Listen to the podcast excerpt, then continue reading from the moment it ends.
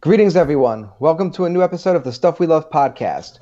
For this episode, Scott and I will be discussing the career of the Beatles, paying particular attention to the albums Help, Rubber Soul, Revolver, and Sgt. Pepper's Lonely Hearts Club Band. As always, we will conclude with our popular Stuff We Love segment. Let's meet the hosts. I'm Dan. And I'm Scott. And you're listening to the Stuff We Love podcast. Welcome to Stuff We Love podcast. Dan, it's great to speak to you again.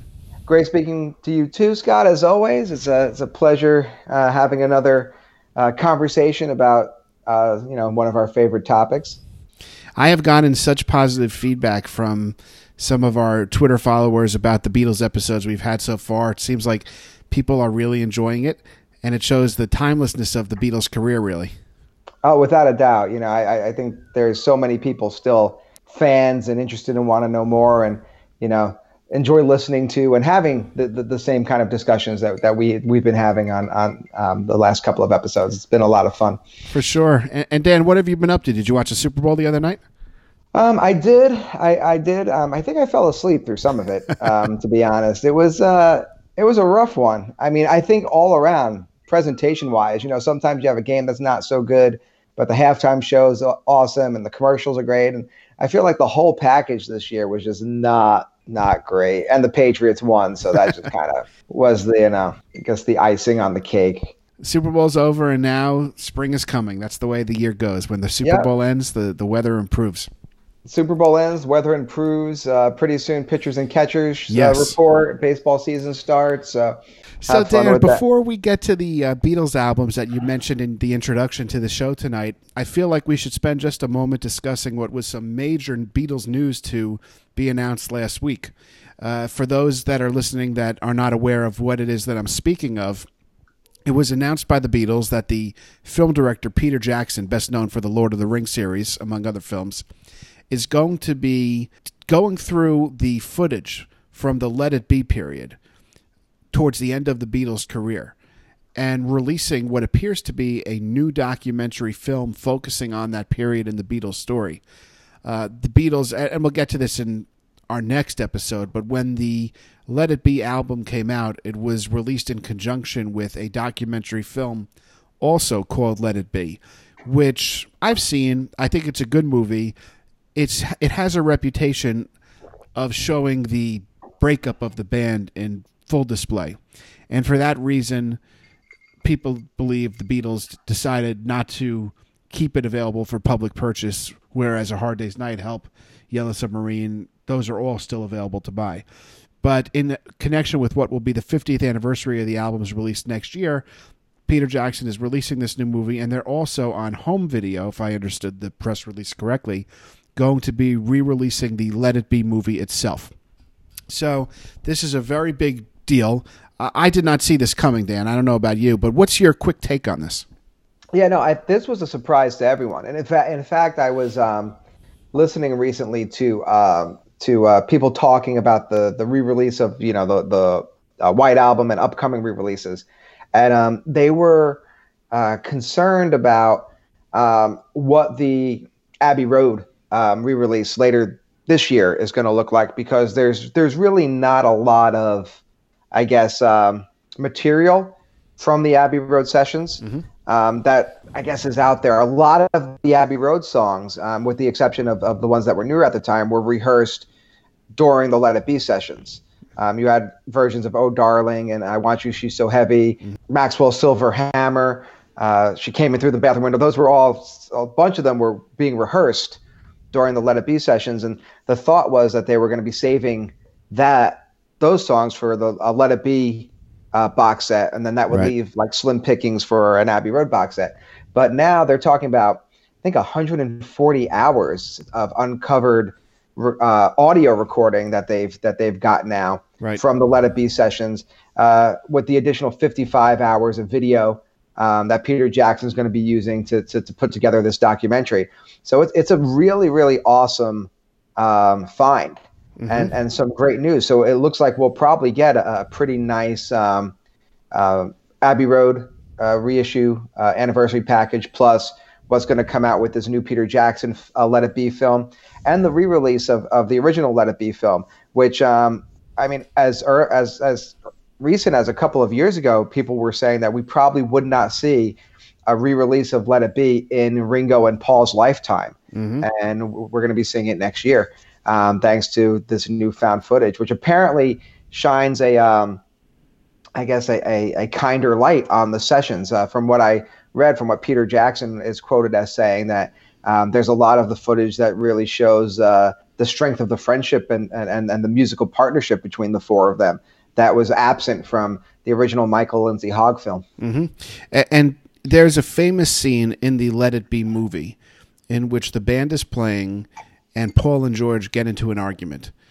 And the long held assumption among Beatles experts is that one of the main reasons Let It Be was never reissued after its original release is that George and now his estate, led by his uh, widow Olivia, never wanted to give permission for the film to be released. In the Beatles world, nothing gets done unless all four have the final say of approval. Mm-hmm. That would be Paul, Ringo, Yoko on behalf of John, and Olivia on behalf of George. And people assume that Olivia was always voting no because she didn't want George to be portrayed in a negative light. I actually, having seen the movie Let It Be, I didn't think he was it, it was that bad. It was uncomfortable to watch, but it mm-hmm. wasn't this massive argument or anything like that. But it makes sense, Dan, what you're saying that maybe the reason she agreed to have this released, let it be re-released. If if we're right about this, by the way, I may be wrong, mm-hmm. but maybe the reason she would have agreed to that is because the Peter Jackson release is going to be sort of a more positive spin on that period in the group's career. Yeah.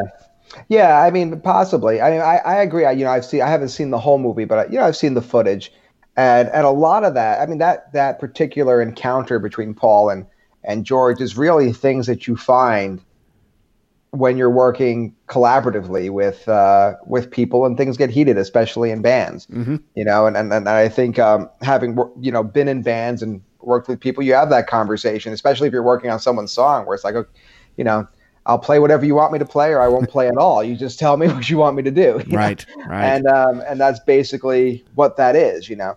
I think there. I, I, think, and we'll we'll go into this next time too about some of the feelings that were lingering, and and and George was obviously very frustrated because at that point he was uh, blossoming as a songwriter, produced a lot of songs, and they just weren't getting on albums. And mm-hmm. he had to deal with you know every time he threw out an idea, you know Paul at this time was getting into, and we'll talk about this I'm sure today, getting more um, controlling over his songs to the point where he would come in with demoed you know, this is what the drums do, and this is what the guitar does, this is what the piano is going to do, and kind of telling them what they're going to play, and and that rubs some of them the wrong way, and and that's uh, that scene is getting under George's skin, so it happens.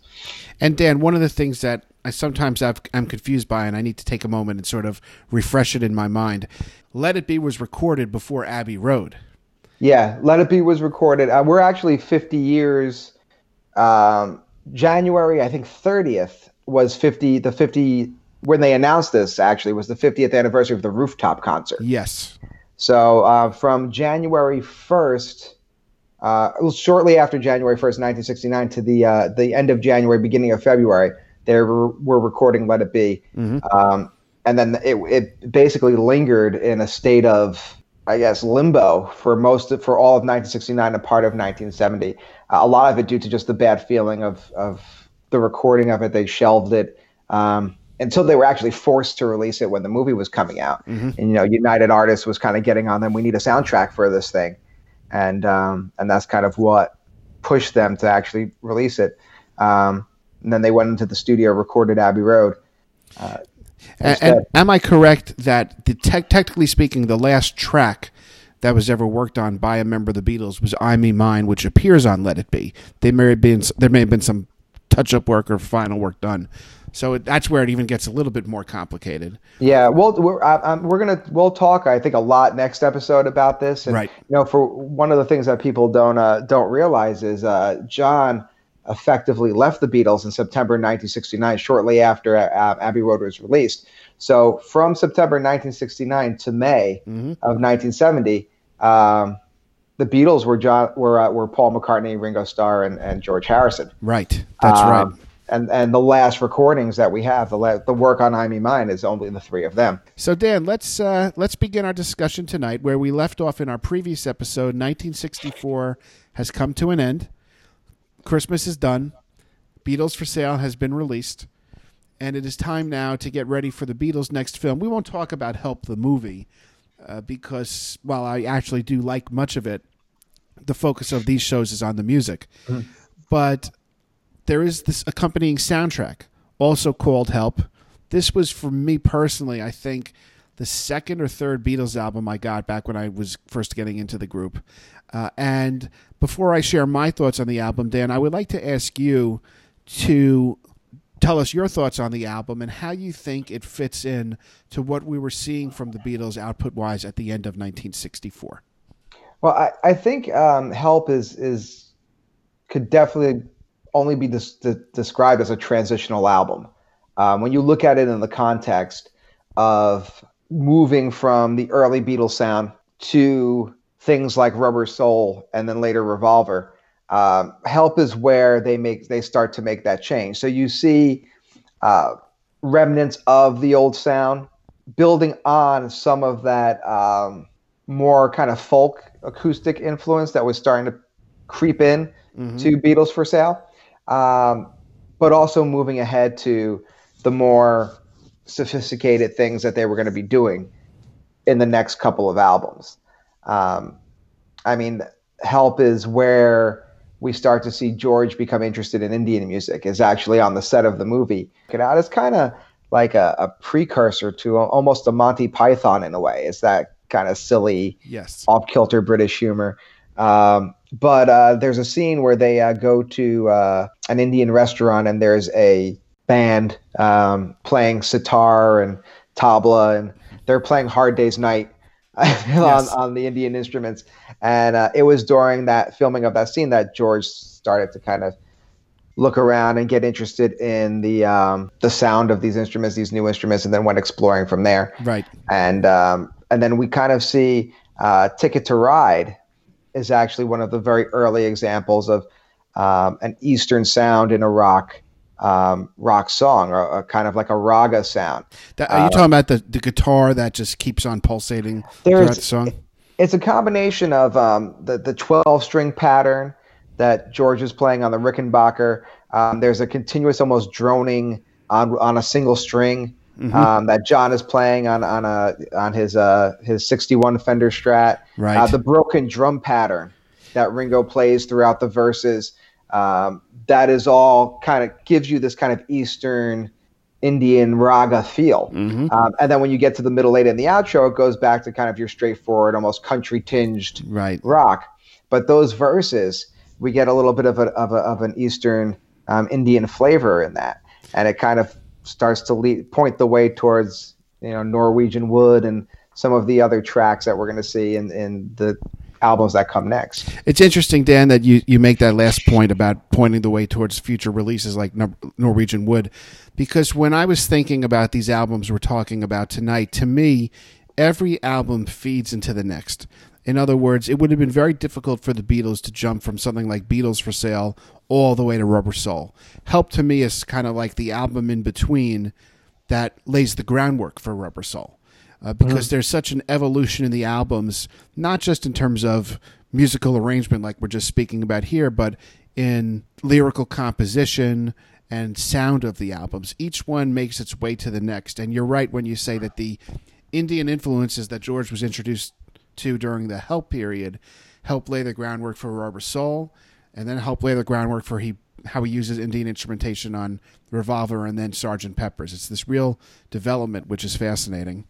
And Ticket to Ride probably is my favorite track on Help. I'm normally able to point to some of the lesser known songs and say, ah, oh, that's my favorite. I'm not trying to be arrogant or anything like that by doing that. But I have to say, Ticket to Ride for me is one of my greatest, my favorite songs of all time. Definitely one of my favorite Beatles songs. And there are several other hits on Help the album which are extremely recognizable. You have the title track Help, you have Ticket to Ride, and then we have to address the classic track Yesterday which the story has been told many times. It seems like every time Paul McCartney gives an interview anywhere, he tells this story how he woke up while sleeping with this melody in his head that he didn't know where it came from. He ran the melody by other people to see if they were familiar with it, and nobody was. And while he was working on the lyrics to the song yesterday, he used silly words where the title of the track was Scrambled Eggs. He did perform Scrambled Eggs with Jimmy Fallon on The Tonight Show a couple years ago. Uh, it may even be the most famous Beatles song of all time, which is ironic since Paul is the only Beatle on the track. Uh, George Martin arranged string instrumentation to help enhance the listening experience. Uh, and it's just a classic, it's a standard, it's a beautiful song. Uh, melodically and lyrically. It's been played on the radio more than any other song in music history. It's been the subject of cover versions by a whole diverse set of artists in many different genres of music. And it's a great song, don't get me wrong. It's the type of song that I love to listen to, but I also like to take breaks from because when I come back to it after not hearing it for a while, it kind of hits you just how good it is. I love on the Beatles anthology too how you're able to hear a little bit of the development of the track yesterday and see how the song evolved into the finished product. And I love the sound of Paul's vocal on the track. It's classic 1960s Paul. It's clean, it's elegant, it's very smooth. There's this yearning in his voice when he hits some of the high notes, but it works really well. Uh, Dan, I, I know you love this song, but yesterday, quick thoughts on it. Um, I mean, I think yesterday is uh, without a doubt a classic, right? It's um, it's it it shows the uh, there's the, the sophistication in the writing. You know, it's definitely come a step up from um, what we were seeing on "Please Please Me" and and with with the Beatles and um, "Hard Day's Night" and and Beatles for Sale. So we see, um, you know, this. I, it did cause a little bit of um, ill feeling in the group at the time that Paul was the only one on it, and and it kind of was getting all of this um, attention, and it has gone on to become, I think, the mo- one of the most, if not the most covered uh, Beatles song one of the most covered Beatles songs, if not one of the most covered songs of all time. But uh, it is. I, I, agree with you on having to take breaks from it mm-hmm. every now and then. It's one of those songs that you kind of have to, um, you know, put down and come back to. Uh, it it outshines a lot of songs on the album that I also that I think are, are on par with it, but don't get as much credit. So uh, I feel like you've got to hide your love away.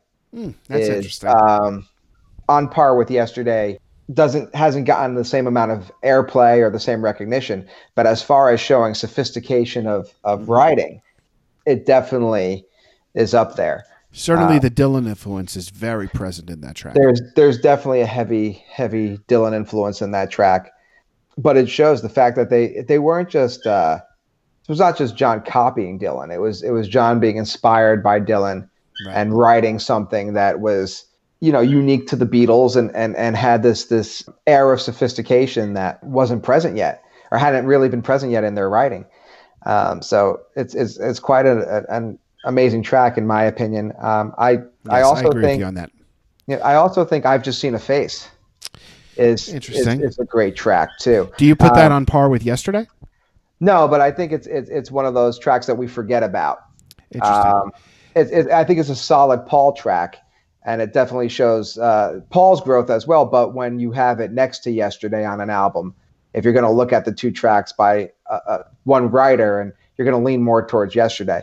But uh, it, I think um, I've just seen a face is another great one that kind of gets overshadowed sometimes. Now, Dan, one point I want to make for those that may have missed our previous episode: we are talking about the British releases in right. America, albums that were released during this period had different track lists from their British counterparts. So, for example, I've just seen a face, if I am correct about this, was the opening track on the American version of Rubber Soul. It doesn't appear on the American version of Help. Right. So, if you're wondering, wait, I've just seen a face, that's not on Help. No, it is on Help. It's on the British version of Help. Right. So, uh, now, uh, I've just seen a face for me was a song that when I first bought the album Help I got as a gift, I was not familiar with. I had no idea what the song was. I didn't know anything about it. And I immediately took a liking to it because of the country sound, because of the instrumentation on the track. I love Paul's vocal. I love the flow of the vocal. It's a difficult song to sing because it's so fast paced.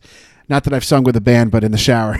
that's, where, that's, where, I'm able to. Uh, I've sung to my Twitter friends, but um, it's it's a it's a great song. I really do like it. Another track from Help that I do thoroughly enjoy is You're Going to Lose That Girl, which is track six on the album. In the film version of Help, you see the band performing it in a studio.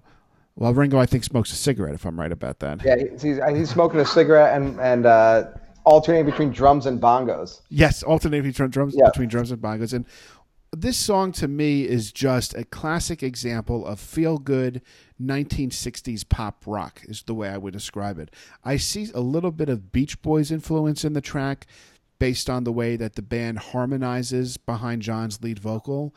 I love the lyrics of the song because while it is a very poppy, enjoyable song, the lyrics are quite intense. He's telling someone else, "You're going to lose that girl. I'll make a point of taking her away from you." It's very, uh, it's interesting because throughout the Beatles' career, now that I'm thinking about it, in some of these songs, particularly John's songs, there's this strong sense of melody, but if you actually take a moment to focus on the lyrics, there's this macho thing going on too. Another example would be "You Can't Do That" from A Hard Day's Night. I've got mm-hmm. something to say that might cause you pain if I catch you talking to that boy again. Pretty serious stuff. Yeah, I mean, I think I think you know John kind of sums up his. He talked about it a lot in interviews, yeah, in during the '70s and and uh, it, in his last interview in on December 8th, 1980, that he gave. Um, he talks a lot about um, his emotional state in his 20s and um, it, it's really summed up in, in, in, a line from I'll Cry Instead. You know, I've got a chip on my shoulder that's bigger than my feet. He always talks about how he had this kind of chip on his shoulder and this this um, edge that comes out a lot in his mm-hmm. songs. We don't see it a lot or as much in um, in later Beatles songs um, because we start to see John kind of lose focus. I, this I, this I think is our last period of John kind of really being the leader of the band. Mm-hmm. After this after Rubber Soul, I mean, after Revolver, actually, um, is when we start to see John kind of start to take a back seat, and Paul starts to uh, take more of the uh, more control of the band, get in the driver's seat more. Mm-hmm. And I think you know we can. That, I think that's because uh, you know August '66 is when Revolver's released. They go back into the studio November '66 mm-hmm. to start recording. Well, what would become Sgt. Pepper, they record Strawberry Fields and Penny Lane 1st mm-hmm. But December 66, I think it's November, no, it's early November 66, he meets Yoko Ono. And once yeah. he meets Yoko, we start to see John's attention go go elsewhere. Right. Um, and it's other things. so this is kind of our last period of John 100% focused on on the Beatles. Uh, Dan, another point I want to make for help before we uh, turn our attention to Rubber Soul is that if I'm right about this, I think I am. It's not until maybe Let It Be where we see the Beatles do covers of any songs. Uh, I think it, Help is the last album until Let It Be where they're covering tracks, and the covers on Help although they did on Rubber Soul, they didn't call "Baby Let's Play House," but on the track "Run for Your Life," they take some of the lyrics from Elvis's "Baby Let's Play House." But in mm. terms of true flat-out covers, they have "Act Naturally," sung by Ringo on "Help," and the album concludes with "Dizzy Miss Lizzy," which was, I believe, a Larry Williams tune. Right. Um, I do like both those covers. I love "Act." Actually, I really do love "Act Nat- Naturally." Dizzy Miss Lizzy is okay. I love the uh, John screaming on the vocals. It's really it, that that's very yeah. cool. It works yeah. better as a studio track versus the live track. If you watch some footage of them performing that song in the 1960s, that's just my personal opinion. Yeah, but Although, um, good. Very good. Very good on the um, uh, with the Plastic Ono band and, and the Toronto 1969. Yeah, he, he, does. He, he brings he brings it out for that as one of the few. So- I think he says in the uh, intro, it's one of the few songs we can all play because they were horribly under rehearsed. Yes. Uh, but it worked in that context with this kind of like, we just threw this thing together and we're going to play for you kind of kind of band. But, um, Hey Dan, let me ask you a question. Would the Super Bowl halftime show have been better if Maroon Five played Dizzy Miss Lizzy? I think Uh, I don't know what could have made that that the halftime show better. I think Twitter uh, would have lost its mind. Maroon Five. Adam Levine takes his shirt off while singing "Dizzy Miss Lizzy." uh, it's just you know I, I am gonna apologize to uh, Maroon Five fans out there. Although I feel like there's not a lot of Maroon Five out fans, yeah, Maroon Five know, fans out there. It's more Adam Levine fans. You know, they watch The Voice and yeah. I, yeah. I think uh, we're getting off topic here, but I just want to say that I, am going to defend Maroon Five a little bit. A lot of their hit singles are very catchy, but they're not. They're not the Beatles, and they yeah. would they would agree with that themselves. By the way, yeah. they would they would say, "Of course, we're not the Beatles." Yeah, but I, I mean, at this point too, you know, uh, their lead singer has been a television personality for the last couple of years. So they've right. kind of fallen into that, you know, it's like Mr. Irrelevant. you know, you're like the band that doesn't although, matter. although, and then we'll get to Rubber Soul there was a really great movie a couple years ago called Begin Again. which features Keira Knightley, Mark Ruffalo, Hailee Steinfeld, and Adam Levine in a lead role. And his tracks on that soundtrack are phenomenal. Way better than a lot of the stuff with Maroon 5. So mm-hmm. check that out. That's the stuff we love in the middle. A surprise stuff we yeah, love. Surprise stuff. You know what would have made a, a, a, better bill for that halftime show, aside from you know one half of OutKast, if if you had Maroon Five and Sugar Ray, right? That would have been like the the ultimate irrelevant bands from the 90s, late 90s, early 2000s. You know, coming back to where both lead singers are TV personalities. TV personalities, yeah. The, Adam Levine versus Mark McGrath. Okay, so my friend Dan. So let's turn now. trying to think of a way to transition this. The inevitable Maroon Five Sugar Ray Beatles discussion. After Help, the Beatles uh, retreated to the studio. They, of course, were continuing to tour, and their next release was Rubber Soul. And I would like to begin our Rubber Soul discussion by pointing out that for many people, this is their favorite Beatles album. I've heard several very knowledgeable fans cite this as their favorite. And perhaps for a time it was even my favorite. I, I do love it. It holds up extremely well. Uh, and perhaps this album can be defined as one of the essential folk albums of the 1960s. Not that every track on there is folk, but it fits very well within that period. And I don't really know how we should begin our discussion of the album, but I think what I would like to do is ask you, Dan, uh, where you rate this album in your list of favorite Beatles albums. I mean, it's in the it's in the top five. I think it's easily in the top five. Right. It's it, it fluctuates for me. I, my my favorite album is um you know I've talked about it being the White Album, mm-hmm. just because it was the first Beatles album I really really listened to and I love the variety on it. Yes. But then after that, it after that uh, my second favorite is Abbey Road. I'll talk more about that next episode. Mm-hmm. And then there's kind of depending on the moment, it right. kind of flips between Rubber Soul and Revolver. Mm-hmm. You know, and then Pepper is is uh, fifth for me. But um, not that I don't that I don't like Pepper. It's it's a great album. Um, but I'll talk in a, in a little bit about you know why I my, I feel that way about Pepper. Rubber Soul and Revolver, I think, kind of always kind of go back and forth. But um, it's it's definitely in my top five, three or four, depending. And on Rubber Soul, why don't you please tell us, give us two of your highlight tracks in my life? Yes. Norwegian Wood is is on uh, Rubber Soul. I I really really like. Um, I'm looking through you. Yes. I think that's a top track for me. I, I think if I had to pick two, it would be um, in my life, and I'm looking through you. Both really great songs. In my life is poetry. It for me easily is in my top five Beatles songs. I love the way if you want to see something really beautiful, the way the Beatles anthology film series begins which is the playing of that song while footage of the band runs in the background. It's a song that John was writing about. I think it's really a flashback to his youth, to his hometown of Liverpool, but it's universal. So uh-huh. people are able to hear that song and relate it to their own lives. I remember back in high school, somebody we went to high school with, Dan, was talking to me about the song in my life.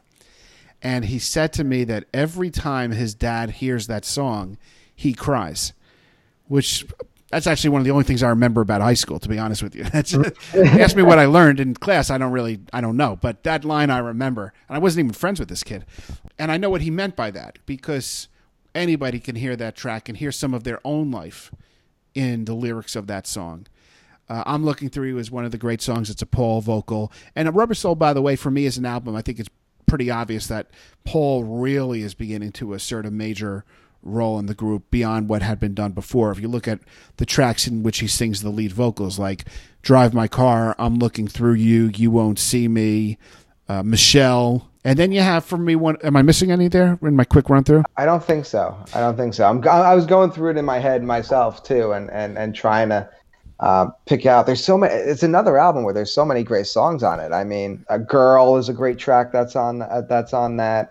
Um, you have Nowhere Man on that. Uh, Think for Yourself is Think. a is a pretty awesome uh, George track. I love Paul playing the fuzz bass on that. I love the sound of the fuzz bass on the track, but on Rubber Soul, I do prefer the George track if I needed someone. That if I needed a, someone, yeah. That's the next to last track on the album. And I love the lyrics in that song. I love the version of that song that I think it was Eric Clapton or was it Tom Petty and the Heartbreakers performed years later at the concert for George. Whoever did the version of that song on that concert. I think it may have been Tom Petty. I think it might have been Tom Petty. Just a great track. Uh, Rubber Soul you do also get the diversity of sounds. You have the Indian influenced music like Norwegian Wood. You have Beach Boys influenced music in Nowhere Man with the harmonies. You have the folk influence going on tracks like Girl, even um, Michelle. I, I don't know if Michelle's a folk song, but it's a beautiful song. And as someone that took French in high school, I could actually know what he's saying when it comes to the French. It, it's and it's a landmark album, and it's something that the band, like I said earlier in this episode tonight, couldn't have done direct from Beatles for Sale. They needed, in my mind, to do help before they got to Rubber Soul. It's the, they they're continuing to evolve and become master songwriters, and I and that's what they always were great songwriters. But now we're getting into the master songwriter category.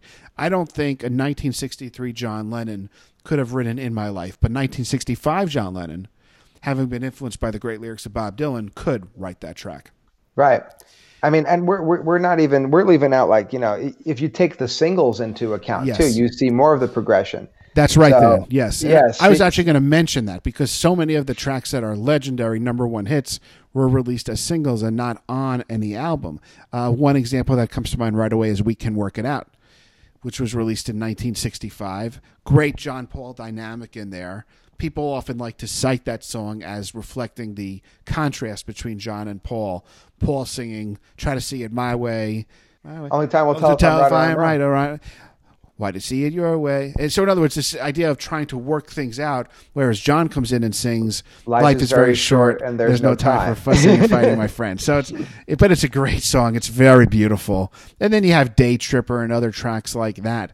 So they, they are now in the master songwriters songwriters category, and there's not many artists from that period. Just thinking off the top of my head, that come close to them Brian Wilson is one of my favorite artists of all time. He's one of the great songwriters of all time, and he has written some legendary tracks emanating from that time period. But I don't know if he was at John and Paul level on as frequent a basis as John and Paul were at the John and Paul level, if that makes any sense. I mean, I, I, I think had Brian not experienced some of the things that he did, he would have been. Um, mm-hmm. I, this was, I mean, if we look at the the Beach Boys' career at this time. Mm-hmm. This was where Brian Wilson was starting to hit a stride. Right. Uh, and it's it, it's great that we you know bring him up while we're talking about Rubber Soul because Rubber Soul for him was what led to Pet Sounds. He heard Rubber Soul and he was like blown away and and he heard the American version of Rubber Soul. So that's right. not even anywhere near as good in my opinion as the British version. But he heard that and he was like, "Oh wow, you know that they're upping the ante. We've got to we've got to do something better. We've got to kick this up a notch. We've yes. got to move away from songs about cars and girls. But you know, I, I think you know you got to remember Beach Boys put out California Girls in '65, right? And musically, you know, just the intro of that song is kicking the game up in, in a different direction. And we start to get, I think Rubber Soul kicks off this period um, among the Beatles and their, their contemporaries of, of one upmanship mm-hmm. of someone puts this out and then they hear it and they're like, oh, we got to work on something better. And it was like, especially if you look at the the Beach Boys and and the Beatles, it was you know Rubber Soul, and then Pet Sounds and Revolver, and then that all led to Pepper. Right. Brian Wilson was working on Smile, and that didn't come to fruition. And after that, you know, Brian was just kind of was fried out, and we all you know that story of of what happened in the later days of the Beach Boys. But right. but this was an interesting time, and and and not just you know the Beach Boys, but we look at like what the Stones were trying to do, what the Who was trying to do, and the Kinks and all these other bands that were contemporaries of the Beatles, all trying to kind of pick off one off of one another and one up one another and um, some great material released in that 65 to 67 68 time span.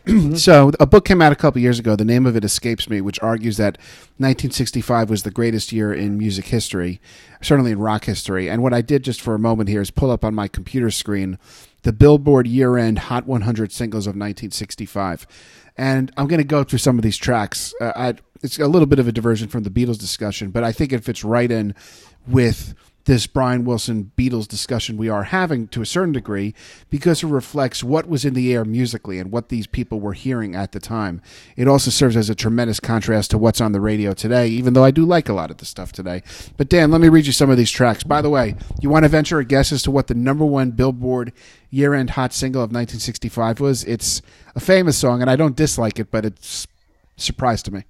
1965? Yeah. I'm going to venture to say it's not a rock song.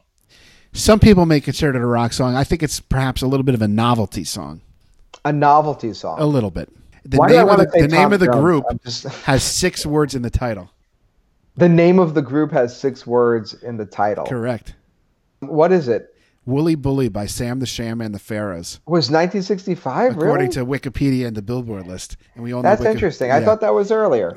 I don't um, think so. Yeah. Wow. Yeah, that's kind of a not that that I could see it selling a lot, but that's kind of an. Uh, uh, I would agree. It's kind of a novelty song. So Dan, I'm just going to uh, go through a lot of these tracks. This is 1965. This is what was popular when the Beatles released "Help" and "Rubber Soul." I can't help myself. The Four Tops, Satisfaction, Rolling Stones. You were on my mind. We Five. You've lost that love and feeling. Righteous Brothers, Downtown by Petula Clark, Help by the Beatles several tracks by Herman's Hermits, including Can't You Hear My Heartbeat and Mrs. Brown, You've Got a Lovely Daughter. Crying in the Chapel by Elvis Presley. My Girl by the Temptations was that mm-hmm. year. Help Me Rhonda Beach Boys. King of the Road Roger Miller. Shotgun Junior Walker and the All Stars. I Got You Babe, Sonny and Cher. This Diamond Ring by Gary Lewis and the Playboys. Stop in the Name of Love by the Supremes. Unchained Melody, Righteous Brothers. Hang on Sloopy, the McCoys. Ticket to Ride, we talked about earlier. Papa's Got a Brand New Bag, James Brown. Game of Love, Wayne Fontana and the Mindbenders. Like a Rolling Stone, Bob Dylan. California Girls, Beach Boys. Go Now, the Moody Blues. Eight Days a Week, which I guess was staying over from 64. And then you have, uh, just finishing off the list, a lot of Herman's Hermits, which is really interesting. I know they were great, but uh, Nowhere to Run, Martha and the Vandellas. I like it like that, the Dave Clark Five. We got to get out of this place, the Animals. The Boy from New York City, the Ad-Libs. How sweet it is to be loved by you, Marvin Gaye. That's just a sample of the tracks mm-hmm. that were on the Hot 100 list. It's astounding. It, it's it, it, astounding. It is, and it, it runs a, the gamut of kind of like music of sounds. Of the, you have a, some of those tracks that are really kind of rooted in early '60s rock you know, some of them that if you if you ask me, I would have placed in like 63, mm-hmm. right, or like 64, and then you have tracks production wise that are totally looking ahead to 66 and 67. I mean, Help Me Rhonda and California Girls stick right. out as non Beatles tracks. Help Me Rhonda with the fade ins and fade outs at the end. You know, uh, it kind of fades out and then it comes back and then it fades out and it comes back a couple of times before the song ends. Mm-hmm. Um, the whole instrumentation and production of California Girls, right? Um, especially in the intro. You know, we're seeing things that are it's like two different periods existing at the same time. It's really an interesting year for for music. Just listening to that list. Uh, Dan, you and I got into the Beatles in the 1990s, and we never had the experience of what of being what's known as a first generation fan being alive in the 1960s and getting to experience what it was like while the music was new.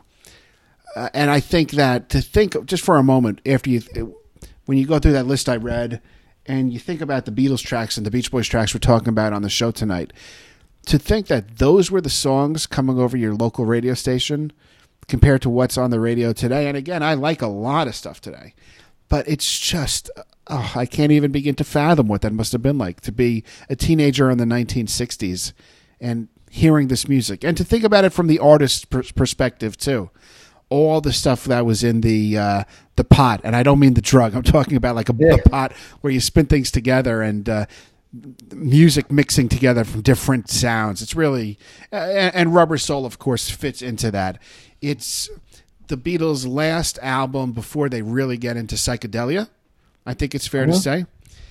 And one thing the Beatles did, I think more than any group of the 1960s, was reflect the 1960s.